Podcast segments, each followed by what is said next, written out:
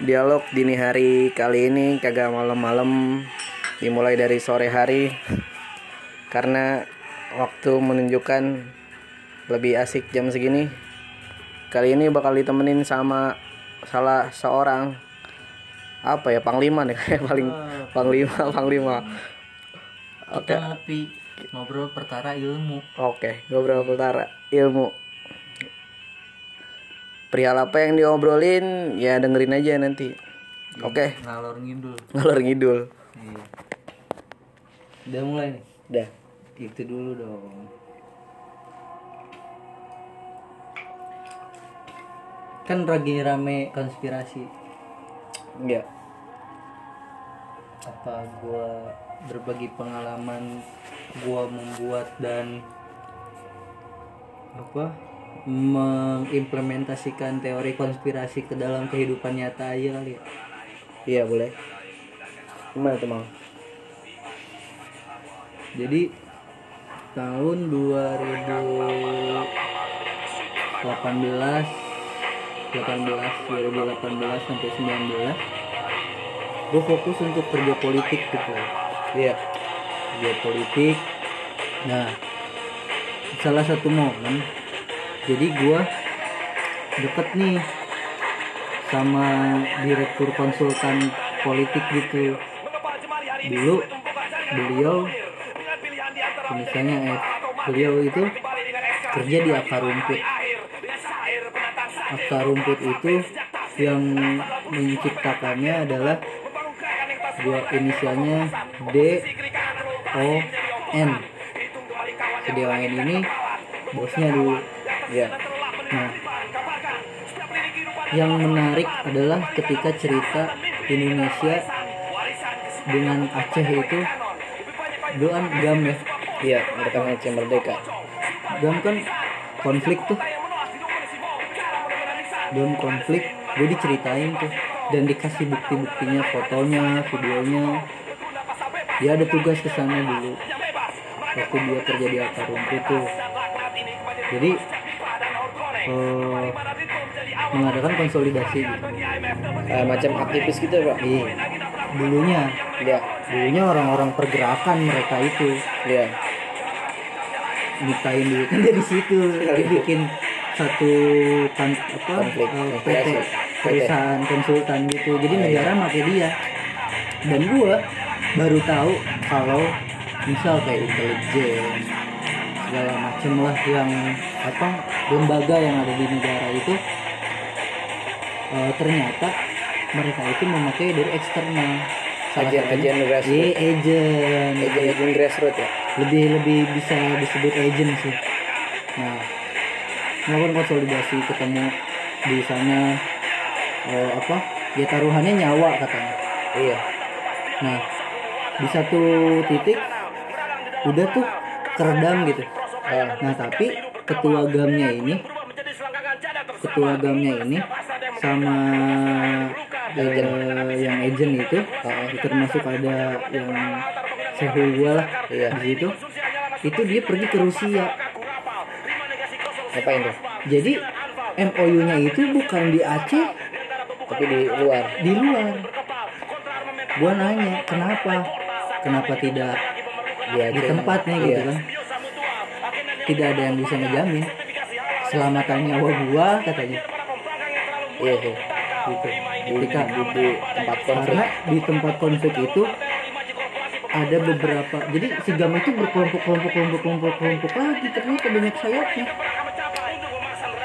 Sayapnya banyak. Nah, jadi ada beberapa yang tidak setuju. Oh iya, iya. Paham gua. Karena mereka yang ingin merdeka, benar-benar oh. Merdeka gitu. Pengen misahin diri lah di Rusia ternyata itu. Nah, bagaimana? Yang muncul ke publik adalah ketua B I M, ya kan, menteri pertahanan, menteri dalam negeri, presiden dah, ya, S B Y waktu itu kalau nggak salah. Nah, padahal cuma agennya doang yang hmm. bekerja gitu. Itu. Jadi kayak gua di dunia pergerakan kayak gini nih, apa? Nggak bisa dong percaya satu persen sama siapapun. Nggak bisa. Karena ya itu apa takut ada agen-agen tersembunyi terselubung hmm. untuk bekerja untuk korporat. Hmm. Karena kayak di gue pun gue bukan staf ahli yeah. dulu nih. Nih nih nyambung nih. Oh. Gue kerja politik. Gue bukan staf ahli. Tapi gue dijadiin kayak ya agen itu. Iya. Yeah. Gue dibentuk seperti itu. Dididik lah ya. Dididik oleh salah satu putri daerah Kota Bekasi. Ya orang tuanya dulu jasanya sangat besar sekali kepada Kota Bekasi gitu. Sebelum sebelum dan sesudah sebelum dan sesudah eh, Bekasi ini pemekaran menjadi kota. Iya. Nah, karena mereka ingin punya kader gitu, nah, yang bisa dipercaya. Kebetulan kepilihlah gua. Nah, ketika itu pemilihan kan, ya calon legislatif. Nah, ada beberapa peraturan yang dikeluarkan oleh Panwaslu, ya, pengawas pemilu. Ya, salah satunya adalah jangan berkampanye di dunia pendidikan, di lingkungan pendidikan, di sekolah, di eh, madrasah lah, madrasah sanawiyah, di universitas gitu kan, ya, ya. Kampus-kampus itu nggak boleh kan. Nah, gua ditantang oleh cehu gua ini nih, direktur salah satu konsultan politik ini,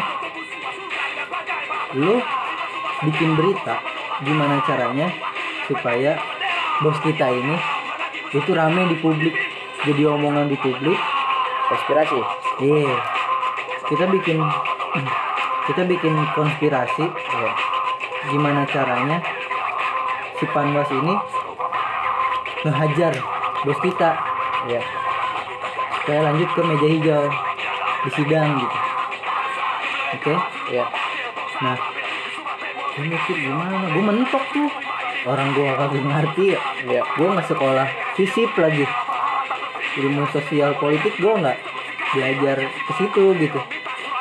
Cuman gue punya keinginan, punya kemauan, pengen tahu sistemnya gimana gitu doang sih. Ya, sebelumnya mah dari kok pengen tahuan. Mm-mm.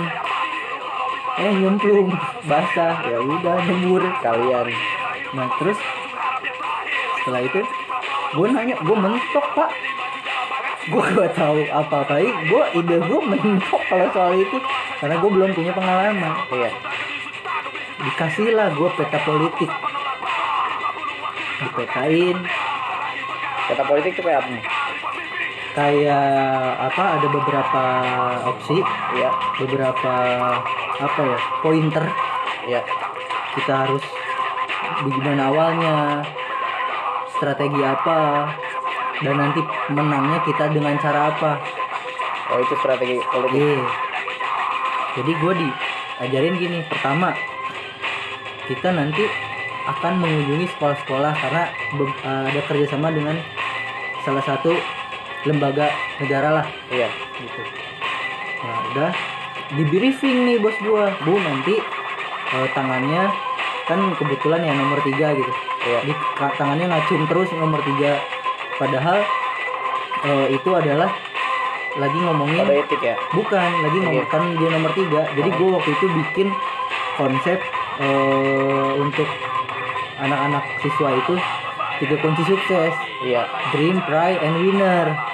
Nah jadi dia gini terus, jadi tangannya nyambung, ya? tiga terus, difoto. Di foto, tapi kita punya rekaman video full, iya. dari dia pertama bicara sampai akhir, karena iya. dia jadi e, di situ motivator gitulah, jadi pembicara. Hmm.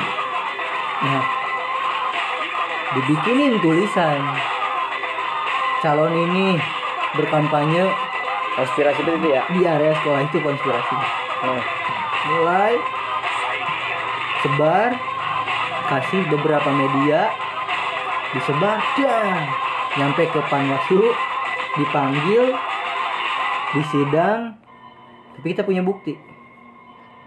Setelah videonya tayang, ternyata tidak ada kampanye di situ. Otomatis, yang yang angka tiga itu. Iya, orang-orang atau musuh, musuh politik seneng dong, hmm. ya kan, tanpa dia tahu pergerakan apa yang kita bikin gitu sebelumnya. Itu yang bikin kita, yang bikin jelek kita, yang bikin menang kita juga. Jadi setelah dia jatuh, beritanya nyebar kemana-mana dan semua orang tahu, baru berita baiknya munculin. Oh iya. Kita klarifikasi. Sering banget tuh gue liat kayak gitu di berita tuh. Nah, jadi oh, kayak gitu tuh kayak permainan gitu ya. Permainan. Di situ baru gue sangat ingin tahu. Oh anjing, enak juga nih teori konspirasinya. Nah, jadi ketika ada isu-isu di pemerintahan pusat maupun daerah, kalau di akademis kan ada namanya analisa kualitatif, bagaimana kemudian eh, kita itu mengetahui permasalahan setelah kita masuk ke dalam permasalahan tersebut dan mencari solusinya yang tepat gitu. Iya. Nah di situ makanya ketika banyak isu ini segala macam, gue sok-sok meramal gitu. Ini ke depannya. Iya. Habis ini kayak ada apa lagi nih? Iya. Dan alhamdulillah. Dan alhamdulillah. Bener.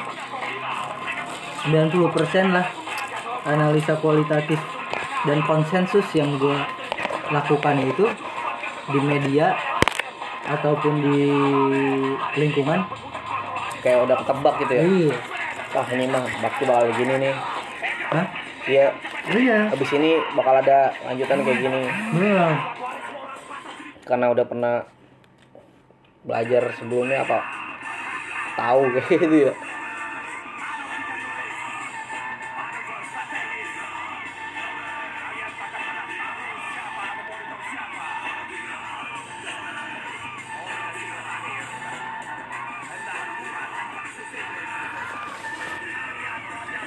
Kali ini kita nge-podcast di salah satu home base home base nya jenderal ini, panglima ya, Kumbang panglima. Jadi nggak di L C dulu.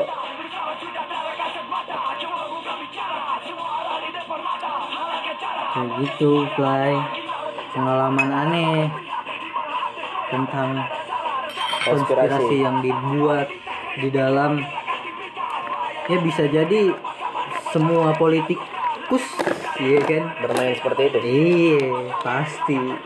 Kayak kayak gua tentang kasus penusukan, penusukan salah satu menteri nah. yang awalnya rame itu, iya. terus selang berapa lama langsung udah hilang gitu aja. Nah, kebetulan nih, ini mak. Kalau nggak salah masih ada nih D M-nya. Jadi ada sahabat gue namanya, kalau ini gue sebutin aja namanya, iya. Ferdinand. Gitu. Gue panggilnya Batak karena orang Batak. Iya. Tinggalnya di Bekasi. Dulu sama-sama di organisasi kepemudaan lah. Dia dari imigrasi, dari imigrasi. Eh, jenjangnya bagus tuh prestasinya. Yeah. Diangkat sama Menteri Lauli, Yasona, Yasona Lauli, Lauli di Kementerian Hukum dan H A M. Yeah. Jadi ajudannya doi. Jadi ajudannya. Ketika ada itu, gue langsung nanyain dong. Yeah. Kata dia bener. Itu bener Ki, bukan settingan. Kata dia. Oh. Gue nggak langsung percaya juga. Iya, karena yang pertama ngelihat masa ring satu menteri bisa kejebolan, iya kan? Iya. Yang kedua, kok gak langsung ditonjokin kayak apa kek? Nah, langsung diajak, iya kan? Diamankan, oh. ditanya-tanya segala macem, kayak orang gila bel segala macem, iya kan? Oh. Sekarang gini logikanya nih,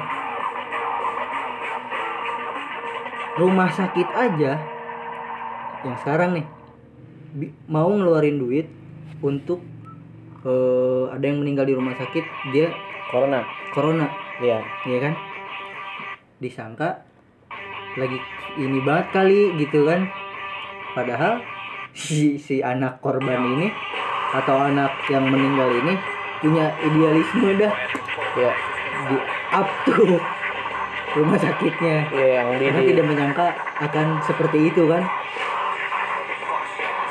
naik viral viral viral. Tahu itu bener apa enggak ya?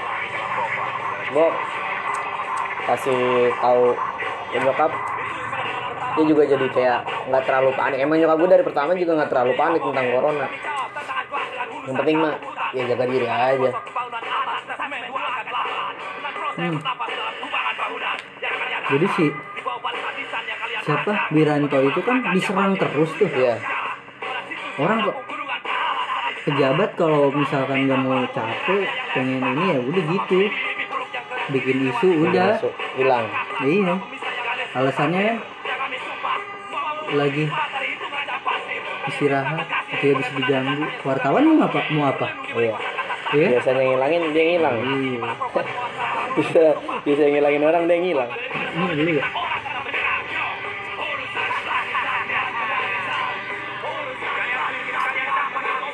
Kayak gitu. Ini soalnya lagi kasus apa gitu, terus ada kasus dia. Jadi kasus yang yang lagi disorot wartawan jadi ke apa namanya ya, ke ketiban sama kasus dia. Hmm. Ya itu juga nggak lama jadinya. Pengen tahu kan emang bener apa kagak, apa cuma masa iya seorang menteri, seorang menteri kecolongan ditusuk dengan jarak dekat, ya kan? Logis nggak logis itu? Menurut gue ya, opini gue nggak logis itu. Ja- seorang menteri yang apa? Menteri Pertahanan lagi. Iya, yang udah pasti pengawalannya nggak nggak cuma satu dua orang yang jaga. Jenderal. Colongan dengan jarak sedekat itu. Dan yang gue sempet dengar beritanya juga katanya udah di udah di pantau berapa bulan. Masa udah dipantau berapa bulan sih? Hmm. Kayak B N N mau nyiduk aja. Hmm. Itu nggak logis itu. B N N pun begitu bro. Iya. B N N pun begitu. Ada konspirasinya. Ini semua semua korporat itu pasti ada konspirasi. Tapi gue nggak berani nih ngomongin B N N. Iya. Itu enaknya deket sama orang-orang yang ada di sistem. Iya. Kita dia doyannya ya kalau udah giting bro, dia nggak jaga lagi privacy bro. Segiting-gitingnya orang. Wah. Kita pasti tanya apa aja. Jawab. Hmm.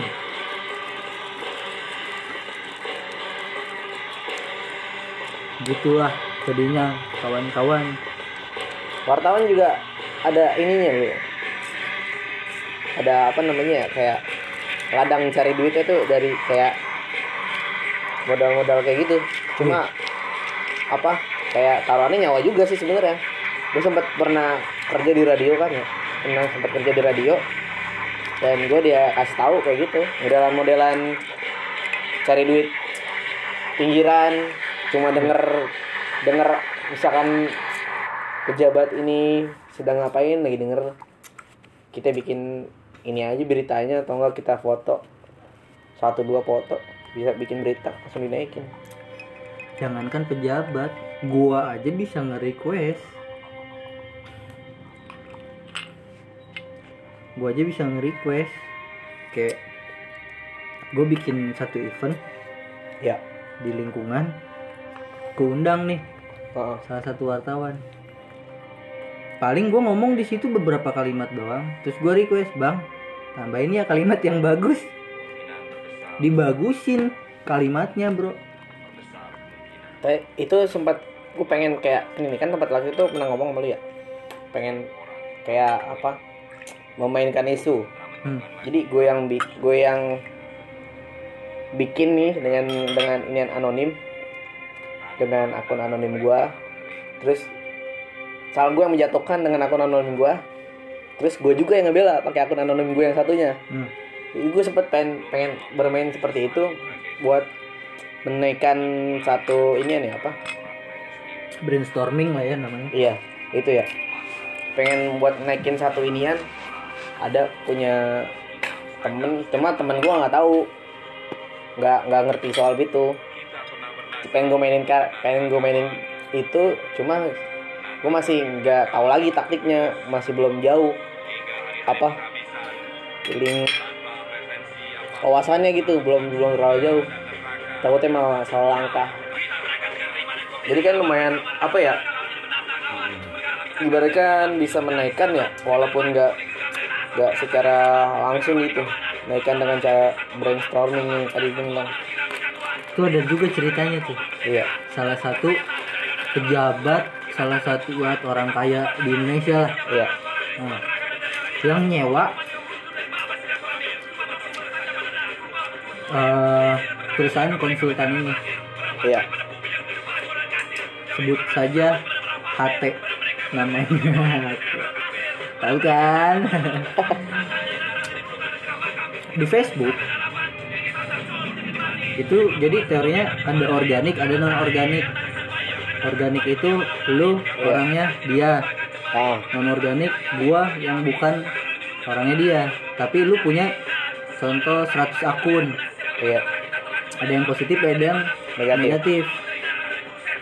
lu lu yang komen, lu yang balesin komen lagi gitu sampai wah ada gua yang non organik ngelihat dan oh, gua iya. berpihak sama bos lu. Ah. Yang positif ya. Gua komen positif dong. Iya. Dilawan sama komen ne- akun negatif lu. Akun negatif ya. Ada lagi yang akun negatif ngebelain lu. Otomatis si akun negatif yang organik dan akun negatif yang non organik ini saling campur ya, saling komen-komenan dong. Oh. Nah, lu tinggal udah lu liatin aja gitu. Jadi kalau ada orang udah kayak nempelin doang. Ih, begitu si kontol. Oh gitu. Iya. Boleh kacau, dicoba ya? Itu, boleh dicoba. Kacau enggak? Bisa itu. Kacau satu.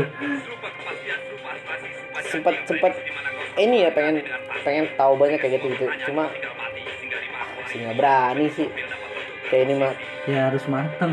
Iya harus mateng, cuma kan zaman sekarang teknologi kan makin canggih ya, tinggal dilacak-lacak-lacak ketahuan mah. Iya. Kaget kita kalau diseruduk aja caranya. Dulu kan lulusan T K J tuh gue pasti ngerti dah, kan teman-temannya banyak juga yang yeah. programmer, supaya nggak dilacak I P-nya gimana. hmm. Kayak gitu. Jadi ya intinya sih khususnya ya di negara kita mah sebagai generasi milenial kita tuh harus sudah melek politik, hukum, melek hukum juga itu yang utama, supaya apa-apa yang ada fenomena atau isu-isu yang lagi up tuh jadi nggak ditelan mentah-mentah. Nggak iya, nggak langsung wah nah ini nih jadi kita putar dulu di otak, kita resepin dulu, kita cari tahu dulu sumber pastinya. Dan media pun untuk zaman sekarang sih ya gua khususnya gua nggak percaya seratus persen sama media ya, karena yang kayak tadi gua bilang wartawan jago banget bikin ini nih, bikin narasinya. Apalagi kalau udah target wah kayak kayak wah nih tender gede nih. hmm. jadi harus jadi harus apa ya, harus mantep banget dah ini gimana nyampe nya ke publik sampai grassroots biar dapat pemikiran sampai iya. Misalkan apa yang mau diinin, yang dinaikin, naik negatifnya atau apa positifnya. Biar ketelan banget gitu negatifnya nih. Biar pada jadi imingan kan omongan dari dari apa sampai grassroots itu. Nah, jangan-jangan don't panik lah. Don't panik. Jangan panik. Segala sesuatu itu pasti ada pemecah. Iya. Pemecahnya seberat apapun, intinya semua itu tidak dilakukan dengan strategi yang receh gitu. Iya. Strategi udah, masih matang, kita matang banget. Kita nggak bakal tahu apa yang akan terjadi. Selanjutnya. Makanya kalau pemerintah ngomong mah ya iyain aja, cuman kita pun harus berbuat sesuatu gitu. Jangan iyanya ditelan mentah-mentah. Iya, gitu. Makanya kan. Wah, soalnya bener. Sekarang kalau nggak bilang iya, ada kemungkinan hilang. Nah, itu. Ya, gua gua pernah kayak apa ya? Dengar sih kayak orang jadi takut orang jadi takut ini ke rumah sakit atau ngecek itu karena ya itu karena doktrin yang tentang corona terlalu parah gitu. Bener. Jadi orang-orang yang di grassroots jadi malah takut. Sekarang gini aja lah, jangan T B C lah. Kalau T B C mah emang udah udah pasti. H I V lah, H I V yang ya. dari dulu yang dari dulu pencegahannya ada. Mana sampai sekarang, ya kan? Nggak terlalu di ini. Ya. Prostitusi di mana-mana masih ada, nyewe, anak, anak remaja politik. Jarang pakai kondom. Nggak di apa namanya ya, disuarakan gitu ya untuk lebih safety apa lebih. Nah iya, yang harusnya kita bantu itu adalah aktivis-aktivis H I V/AIDS. Untuk iya iya. Di Bekasi tuh ada. Kantornya di Gedung Juang. Ya, di Gedung Juang di mana? K N P I. K N P I Pemuda. Soalnya gue lagi tuh pernah ini. Pernah apa waktu acara waktu itu pernah dikumpulin dari berbagai macam elemen kayak kayak kelompok anak muda, hmm. kelompok lesbi, homo, gay, da, anak punk dan sebagainya kan dikumpulin untuk ngomongin itu tentang tentang apa namanya namanya kayak bahaya. Pencegahan dia bahaya, bahaya tentang H I V/AIDS dan dikasih hadiah. Kondom dua box. Kondom dua box. Box martabak. Bayangin kondom dua box martabak tuh. Banyak. Banyak tuh sama kondom. Bukan kata gua gila deh. Jadi juragan kondom gua seketika. Kalau kita bicara solusi tentang pencegahan H I V/AIDS apa segala macem, khususnya remaja yang iya. seks bebas, budaya yang harus kita ubah. Apa ubah budaya, bukan budaya adat ya, adat ya, budaya di mana kemudian si mertua A sama mertua menan, B.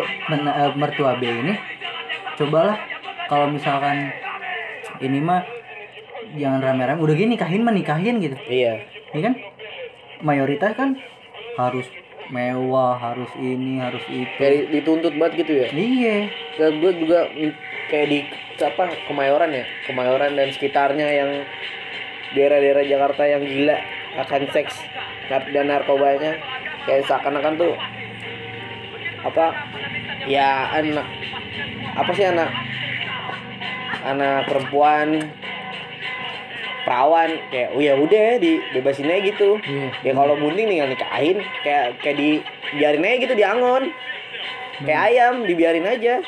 Yeah. Jadi seakan-akan kayak nggak ada artinya ya, nggak mikir panjang gitu. Hmm. Ya kita, kita pakai contoh nggak paling? Apa tuh contohnya? Tina Garut. Iya. Eh, iya. Itu sama suaminya anjir. Digembeng. Iya. Rasanya gimana dah? Coba. Iya kan?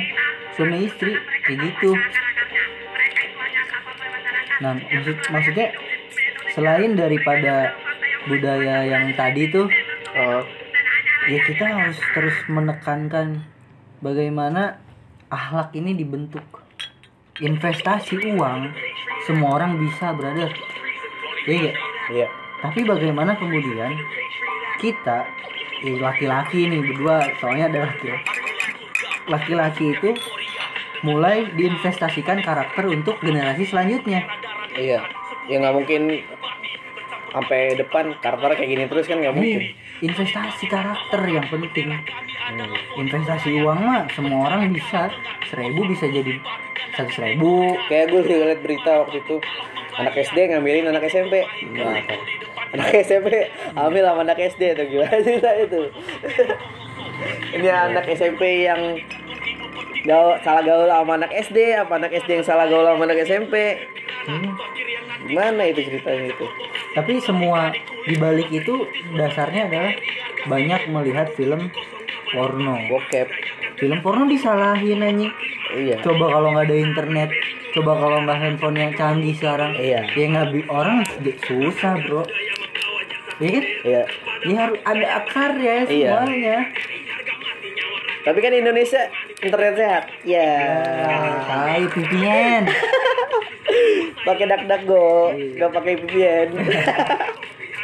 By the way, kayak sekarang konspirasi-konspirasi. Dulu itu ilmu itu mahal anjing. Iya.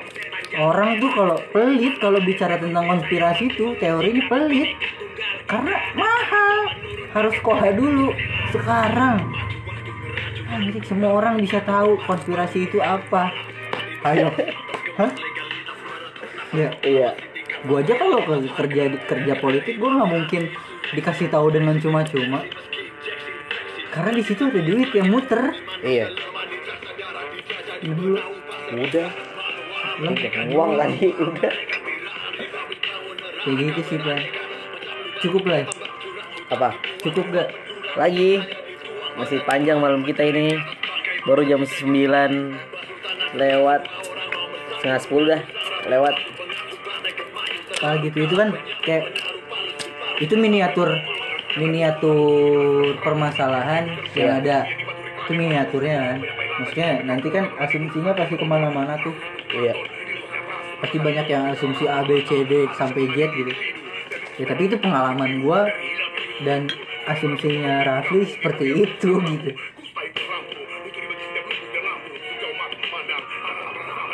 Nah itu kan kita kritikan tuh bisa masuk ya. Iya, iya. Kritikan. Kritikan. Sekarang solusi deh. Ngomongin solusi gimana?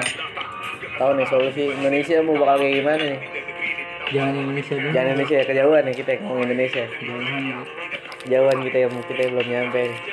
Kita solusi untuk generasi kita aja deh, ya. Milenial sih. Ini gimana ya? Kayak dari ya, dari lingkungan biar tengah di sekolah, lingkungan rumah juga udah membentuk karakter anak-anak yang kayak gitu ya. Susah juga sih. Nah, berarti gue masuknya sini. Jadi gini. Nih gue storytelling dulu deh. Iya. Dulu sembilan puluh tahun sembi- tahun sembilan puluhan ke belakang kita itu makan entah makan sayur, entah makan nasi, ya. Pasti dari mulut emak kita dulu nih di di dikunyah dulu sama emak kita nih. Iya, di baru dilepehin ke mulut kita. Mulut kita. Heeh. Iya kan? Heeh. Iya enggak? Nah, dijilat dulu baru. Makanya seumuran kita mah badir-badirnya kita kagak pernah ngelawan sama yang namanya emak. Ah, bener gak? Iya iya iya. sembilan puluhan kemarin nih kacau. Gila. Pakai blender. Iya kan? Ah, nggak ada tuh air liur nyokap nyampur. Iya. Ah. Terus jarang yang pakai tangan, sendok. Ah. Makanya anaknya blender puyeng. Ya. Coba anak sekarang sama emaknya ngelawan. Ngelawan semua. Ya. Enggak ada takut-takutnya. Bener gak?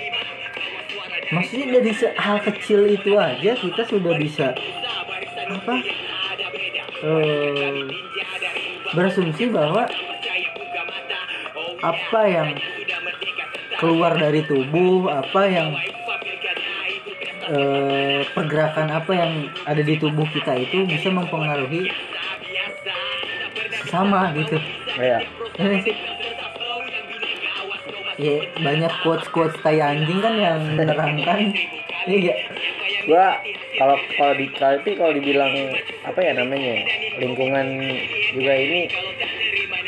Tapi tergantung balik lagi ya, balik lagi ke, ke apa sih namanya ke pribadi masing-masing ya. Temen gua Temen gue nih, aduh, lu mau apa aja ada, begal ada, tukang, ya tukang bayaran ada dah, tukang ituan ada, tukang bayaran ada, jadi kayak, ya kita berteman, kalau buat gue ya, kalau buat gue kita berteman sama siapa aja, yang nggak harus kita jadi kayak dia. Hmm. Kayak, kayak buat gue ya kita harus viewers tahu tahu kita tahu harus tahu banyak banyak ini ya, banyak tahu gitu ya tentang hal-hal luar yang yang nggak ada di sekolah atau gimana. Cuma balik lagi ke diri kita. Lo mau jadi siapa? Lo mau jadi diri lo apa lo mau jadi orang lain? lain. Kalau buat gue sih kayak gitu. Jadi mau teman gue kayak gimana ya udah teman gue. Ya gue sebatas tahu doang. Bener bener bener. Gue nggak mau keluar dari zona. Gue bukan berarti cemen atau gimana ya, karena hidup kan apa tujuannya itu beda-beda. Benar benar benar. Kita tujuan hidup beda-beda. Misi-misi hidup beda-beda. Apa yang pengen dituju dicapai itu beda-beda. Betul betul betul. Gue dari dari dari zaman sekolah emang gak bisa namanya berseragam gitu. Berseragam yang kayak yang lain begini, gue nggak bisa ngikutin kayak begitu. hmm. Gue pengen jadi diri gue sendiri ya, gue beda ya. Lo harus berani dapat omongan gak enak iya dari orang hmm. kalau lo beda. Jadi kayak gitu mah udah makanan sehari-hari. Sampai terakhir tuh gue dianggap cepu. parah parah parah dari orang main safety jadi dianggapnya enggak iya enak. Dari mamang ini gue belajar banyak ini, gue terapin dan gue dianggap cepu ya. Gue cukup ya belajar aja, oh jadi gini nih cara belajarnya, jadi bisa dianggap cepu. Padahal anggapan dia tuh salah. Oh. Jadi cepu makanya gue nggak ada di Bekasi lagi. Jadi gini apa? Berarti lu udah berhasil, Fly. Lu menciptakan satu konspirasi di dalam satu pergerakan, ya kan? Iya. Ya lu bisa. Kayak lu punya data gitu, ya kan? Grafiknya. Uh. Se. Ya ini kelemahannya di sini berarti, gitu ya kan? Cakep, cakep, cakep. Jadi jadi jadi kepake gitu ya. Hmm. Ya kemarin sih karena terakhir dicari aja. Lo bela- belum hubungan lagi sih, karena emang ada yang bisa dihubungin ya kan. Mungkin mikirnya takut sama gue atau gimana. Ya itu suka-suka dia aja. Mungkin gue masih enjoy di sini dengan diri gue. Ya orang lain kita kita diketawain, kita beda. Iya. Kita ngakak ngeliat mereka itu sama. Sama gitu. Iya. Itu kata Kurt Cobain. Yoi. Kurt Cobain ngomong kayak gitu tuh. Gue mah dari dulu kagak ya mungkin ya ya lu juga sih sama kita ya. Iya. Dulu waktu sekolah jaket-jaket gombrong, celana rada gombrong, iya nggak? Iya. Senengnya yang ngebit-ngebit. Tetap nggak ada rubah. Ini sih ngerasa sih tuh. Hah? Nah, iyalah beda gitu. Dari gue gue ngerasa dari sekolah gue kok gue kayak nggak nggak sama sama yang lain. Kenapa ya? Ya karena emang gue nggak mau aja kayak yang lain. Yang lain berseragam jadi nggak berwarna kalau buat gue. Hmm. Ya di tongkrongan juga di tongkrongan juga di luar sekolah juga gue kayak gitu. Nggak nggak mau sama. Ya karena gue pengen buat warna beda, suasana beda aja. Tapi kalau menurut lo orang gue kayak gimana, meh terserah lo. Bener-bener. Gue pengen jadi diri gue sendiri, pengen ngelakuin movement buat gue diri sendiri. Bener-bener. Buat diri gue sendiri. Kalau lo nggak suka movement gue, ya udah. Hmm. Kayak orang gini, orang bilang gue se- jangan jangan jangan jangan jangan main sama si Mawar, sebut aja nama gue Mawar. Ntar ke bawah bader. Gue nggak marah, gue nggak marah. Justru orang yang ngomong gitu mendukung pernyataan gue. Kalau gue itu emang bader gitu. Ini kalau gue nggak bader tuh gue kutu buku, tiap hari ke masjid. Nggak ngerokok, nggak minum. Malah dari yang gue tahu dan yang gue pahamin ya, yang orang-orang biasa apa ya, yang yang tadinya yang dulunya berhasil di sekolah gitu, dia di luar dia biasa aja. Kacau, malah malah ada yang lebih kacau. Iya, malah ada yang lebih kacau. Malah orang-orang yang yang nggak jelas di sekolah ya, dia bisa jadi orang di luar.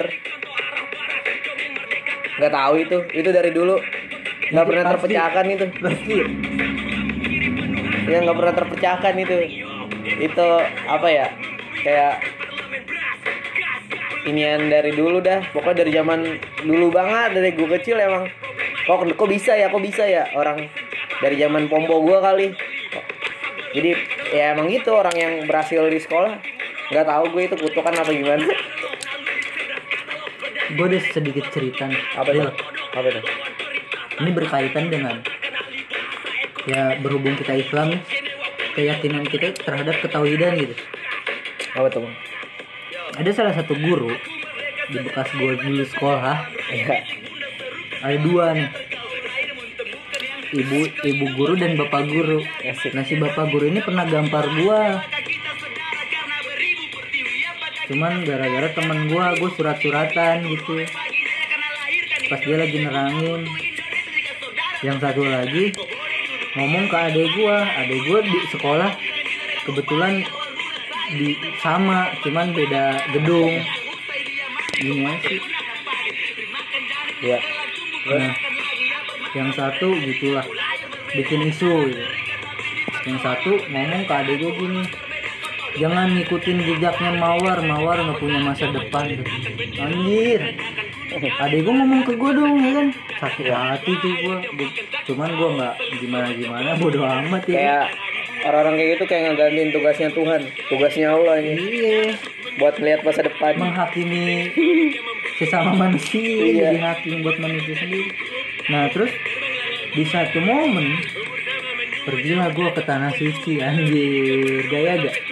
Lai, gaya gak ke tanah suci loh? Ya kan, seorang yang haram, ya kan, seorang yang haram diberangkatin sama Allah, diundang ke tanah suci gitu ya. Nah waktu itu di Masjid Nabawi, kebetulan gue satu rombongan sama dua orang itu. Iya. Kebetulan nih, kaget dong dia. Nih si ibu guru dulu nih. Ibu guru ini kebingungan, dia pengen jalan di Masjid Nabawi tapi nggak ada temennya. Terus dia dia bingung jalannya kemana. Nah di situ kan yang muda gua doang nih. Iya. Kan? Nah di situ gua ngomong, saya mau jalan ah ke bawah di pelataran Masjid Nabawi sambil lihat belanja-belanja. Terus saya ikut ya. Entah dia mau ngerasa bahwa dia punya salah sama gua, begitu. Tapi gua mah inget play. Iya. Eh, buat beberapa orang tua tuh kayak gimana ya, kita yang, yang muda ya dianggapnya ya emang nggak tahu, yang di muda tuh dianggapnya emang ah nggak betul, nggak tahu apa-apa, nggak jelas, nggak tahu apa-apa. Benar-benar. Cuma kan ya zaman semakin gila nih, anak muda kan makin kesini pasti makin banyak tahu. Iya. Cuma ya orang-orang tua kolot aja yang mikir seperti itu. Benar-benar. Nah terus itu gue ada rencana jahat tuh di Masjid Nabawi. Gue pengen tinggalin di mall itu. Cuman gue mikir lagi kan, oh, ntar kualat gue ya kan. Iya, jauh. Ya, malah dia banyak banget lagi belanjanya. Gue yang bawain play. Iya. Nah terus gue istirahat lah di pelataran Masjid Nabawi. Iya. Tapi dia anehnya dia nggak mau deket sama gue. Agak jaga jarak, jaga social jarak. Distancing gitu. Iya, padahal belum ada corona. Iya, dua ribu tujuh belas tuh belum ada corona, ada social distancing. Social distancing. Kata gua anjing. Ya Allah, kita ini ini dulu dia ini yang bikin saya sakit hati katanya. Nah, ada itu waktu dari Pakistan, dari mana tuh ada tuh ibu-ibu sama tiga orang anaknya lucu-lucu. Gua kasih hadiah permen. Nanya, wah, gue di situ storytelling tuh analogi, oh gitu. Intinya mah, ya buat nyenggol dia gitu. Cuman kayak si ibu ini, ibu ini buat teman-teman kalau yang tahu namanya Ibu Doraemon, panggilannya Ibu Doraemon, galak yang sekolah di situ. Mungkin tahu Ibu Doraemon siapa itu. Nah, habis kayak gitu play, waktu itu kan gue sebelumnya event dulu nih. Ah, udah event, nah dia tuh yang recokin play. Gue sengaja, saudara gue gue titipin duit satu gepok play, demi Allah satu gepok gue titipin sama saudara gue ah. yang sekamar sama dia. Pas gitu, gue ambil, uh, teh, kakak pengen ambil uang mau belanja, ambil di sini kan kalau ini ada dari Doraemon juga kan, kantor Doraemon. Dia ambil sama saudara gue depan dia, ngeliatin baik play. Karena gue digosipin itu habis pulang dari situ sehujannya, udah tuh kelar. Jadi nah itu satu tuh, yang satu lagi bapak gurunya. Bapak gurunya. Iya, yeah, yang lain kan pada naik bis ya kan, oh. langsung ke Jeddah waktu itu dari Mekah tuh, dari Jeddah langsung ke Jeddah. Nah gue enggak, berhubung gue deket sama ustadznya, oh. gue diajak naik mobil pribadi teman ustadznya yang udah tinggal di situ. Otomatis kan jalannya jalan jalan kampung-kampung gitu ya, oh. jalan-jalan dulu. Akamsi jalan-jalan akamsi. Gue panggil, Pak sini Pak, bareng sama saya aja. Mobil jalan-jalan dulu gitu. Nah udah gitu jalan se. Itu gue dalam hati juga masih gitu, ini orang yang gampar gue dulu. Iya yang gampar gue dulu gue ajak nih, kalau dia kalau dia nggak gue ajak dia nggak mungkin nih punya pengalaman ke kampung-kampung di Mekah ke ininya. Ih gue untuk nih jadi gue bilang itu orang berdua itu langsung baik deh sama gua. Iya. Dan nggak tahu kenapa, kenapa bisa serombongan sih sama orang dua itu gitu loh. Iya. Jadi kan kayak ya janganlah kita menjudge. Kita ditakdirin kali. Hah? Ditakdirin. Iya. Biar dia tahu sisi lain. Iya. Dia kan tahu cuma satu sisi. Nah, itu jangan pernah menjudge seorang sebrengsek apapun orang atau gimana pun orang itu, tapi kalau nggak suka sama orang itu doain ya gak? Iya, itu tuh nih nih gue juga apa ya kayak di di kerjaan di kerjaan gue kayak gini. Gue di di sidang sempat di sidang waktu, waktu itu sama bos besar karena gue nggak masuk, nggak masuk dalam dalam arti sakit kan ya. Gue dikasih analogi kayak gini. Coba bayangin, lu jadi bos terus anak buah lu nggak masuk, apa yang bakal lu lakuin? Bapak kalau nyuruh saya nih jadi bos, terus saya ini apa? Gimana kalau anak buah saya nggak masuk? Ya kalau emang sakit ya biarin dong Pak, sakit gitu. Ya toh cuma sehari, daripada dia masuk paksain sakitnya bisa berhari-hari karena emang nggak kuat badannya. Terus ditambah lagi sama dia, kalau orang itu itu aja. Gue balikin lagi kayak gini. Orang-orang kayak gitu mungkin ada masalah pada dalam hidupnya. Kita ajak sharing. Ajak sharing bukan sebagai bos, kita ajak sharing sebagai teman. Kita cari tahu masalahnya dia apa, mungkin kita bisa bantu. Kita ambil respectnya dia Pak, kita ambil respectnya dia. Dalam arti itu dia bisa, biar bisa respect sama kita. Nah, kalau dia udah respect sama kita, kita balik lagi ke ke posisi kita sebagai bos. Pasti dia bakal dengerin omongan kita Pak. Gue gituin, dia diem kayak, oh ya deh itu aja dari gue. Kok segini doang anjir, gue berharap lebih dari ini gitu biar masuk. Jadi itu kayak dia juga yang gue tahu ya, yang gue tahu dan gue denger, dia tahu gue dari omongan orang. hmm. Jadi si Rafli orangnya gini gini gini gini, ya nggak bener semua yang disebutin. Ya kita mah kita tunjukin aja sama diri kita, omongan orang kan eh ya begitu dah, kita yeah. begini aja. Tapi biar kata gue bandel, kerjaan mah bener gitu. hmm. Ya berharap gue lebih dari itu, tapi cuma sebatas itu ya. Gua kentang ini diomelinnya atau gue bukan diomelin cerita atau gue, atau gue ya udah dah kentang dah.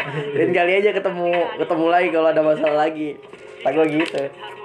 Ya makanya buat buat ya kalau yang denger nih guru-guru juga nih, yang denger aja guru nih kalau de- yang denger guru, tolong jangan di dianggap miring di atau di langsung dijudge gitu ya anak-anak muridnya. Ya wajarin aja karena masih sekolah ya. Karena masih sekolah, umur-umurnya pengen cari jati diri, lagi cari jati diri. Ikutin aja maunya. Cuma maksudnya arahin, arahin gitu, dipantau. Ini anak jangan sampai keluar jalur. Ya waktu batasnya di sekolah ya kita kita kasih tahu aja gitu, sekolah kayak gini-gini. Bisa dipakai itu jurus gua. Kita ambil respectnya dia. Bener. Bisa diambil respectnya dia. Gua boleh sharing juga nggak tentang apa tuh? Coba dong kerja so. Jadi katanya sih guru, katanya. Dulu sih di, di sekolah itu mayoritas tawuran sih. Iya. Nah, tawuran, banyak korban juga. Ada putus jari tangannya lah, inilah. Itu bukan yang yang waktu tangan itu putus, bukan, bukan, bukan sekolah itu. Itu tetangga, sekolah tetangga, sekolah tetangga.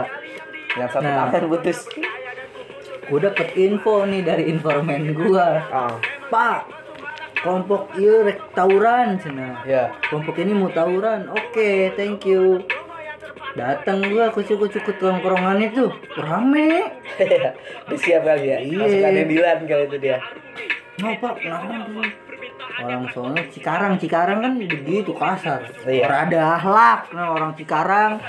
Murid-murid yang zaman-zaman sekarang lu orang pada punya akhlak lu. Tuh dengerin nih bapak ini ngomong nih. Eh murid-murid. Nah, terus gue komporin play. Eh. Pada minum ya? Tambah lagi apa? Kata gue. Bapak mah pengennya anggur merah. Kita kan sebagai teman mereka gitu. Iya. Memposisikannya bukan sebagai bukan sebagai guru. Iya. Udah patungan tuh play, dapat lima lotop tuh. Iya.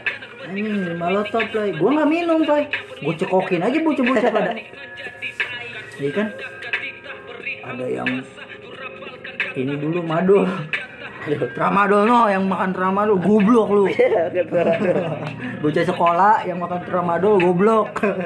Nah, terus otomatis dari lima belas orang sepuluh orang lebih enggak itu tumbang ya. Tumbang play belum siap jiwa dan mentalnya. Tumbang play pas tumbang dia nggak jadi pada berangkat play. Ya udah mager udah mager udah play. Aneh mager udah wah udah mager. Ada yang muntah yang madol no muntah no mampus lu nggak tahu kan buat politik di situ. Hah? Lu nggak tahu kan gue politik di situ, gue nyuruh lu minum buat bukan gue doyan minum tapi lu pada gue bohongin lu biar agak pada tawuran. Mabok nggak bisa kemana-mana ujung-ujungnya gitu ya. Untung ketemunya mabok bukan ketemu ini elek. Wah, elek lebih bagus tuh. Tapi maksudnya ditawain dong. Hmm. Udah, enggak lupa ya. Emang. Iya. Itu maksud gua, itu ilmu-ilmu politik gua pakai, play. Iya. Berhasil. Tai. Tai bener ini real story ini. Itulah untuk orang-orang yang menganggap orang yang berbeda itu sebelah mata, tolong dilihat lagi dari sisi lainnya. Jangan langsung menjudge, wah ini orang enggak bener. Kamu Tuhan atau apa? Itu tuh orang-orang kayak gitu tuh orang-orang yang gak nyampe. Iya. Mungkin kamu lebih pintar, hmm. tapi wawasan kamu kurang. Pintar bukan berarti wawasan luas. Betul. Kalau buat gua, pintar ya pintar sekedar pintar. Wawasan beda lagi. Jadi ya begitu dah. Kalau orang-orang yang menganggap manusia lainnya sebelah mata, kamu menggantikan sosok Tuhan di era milenial ini. Iya. Yeah. Lanjut apa enggak? Udah. Kayaknya udah deh. Udah. Oke. Okay, buat nanti lagi. Buat next. Pembahasannya. Buat pembahasannya. Cukup ya, sekian nih. Aja. Cukup sekian ini dialog dini hari kali ini nih. Kita ditemani oleh Panglima satu ini, sebut saja Mawar ya kan. Nanti kalau ada waktu dan lain kesempatan kita bisa mampir lagi ke sini dan ngobrol-ngobrol banyak hal, sharing-sharing. Ditemani orang tua. Ditemani orang tua, kita bisa tertawa. Walau tipis-tipis. Ngetawain orang-orang goblok. Oke. Dialog dini hari kali ini kita sudahi. Yo. Ciao.